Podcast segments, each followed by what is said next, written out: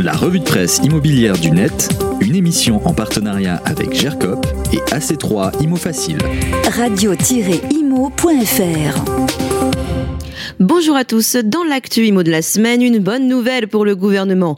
En ces temps de crise, nos confrères des échos nous apprennent que la réforme des APL effective depuis le 1er janvier 2021 va permettre au gouvernement de réaliser plus d'économies que prévu. Le montant des aides non versées en 2021 pourrait atteindre les 1,1 milliard d'euros au lieu des 750 millions d'euros d'économies espérées.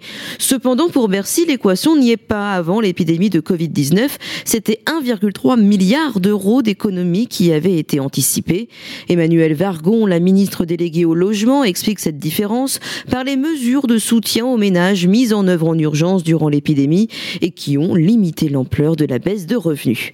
Et puis ça y est, c'est fait. Après des mois de tractation et d'aller-retour entre les différentes chambres, députés et sénateurs se sont enfin entendus sur une version définitive du projet de loi climat et résilience.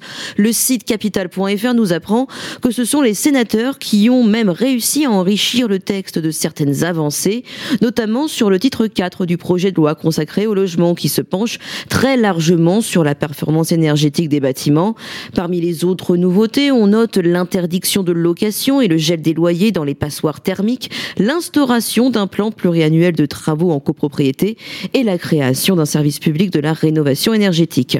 Enfin, jusqu'où baisseront les taux de crédit immobilier Le coût des prêts à l'habitat n'a jamais été aussi bas, 1,06% en juin. Un nouveau plancher historique vient d'être atteint, peut-on lire dans le Figaro Immobilier. Ceci évidemment hors assurance et garantie à condition d'avoir un bon dossier évidemment. C'est du jamais vu en 20 ans tout de même, hein, selon le dernier baromètre Crédit Logement CSA.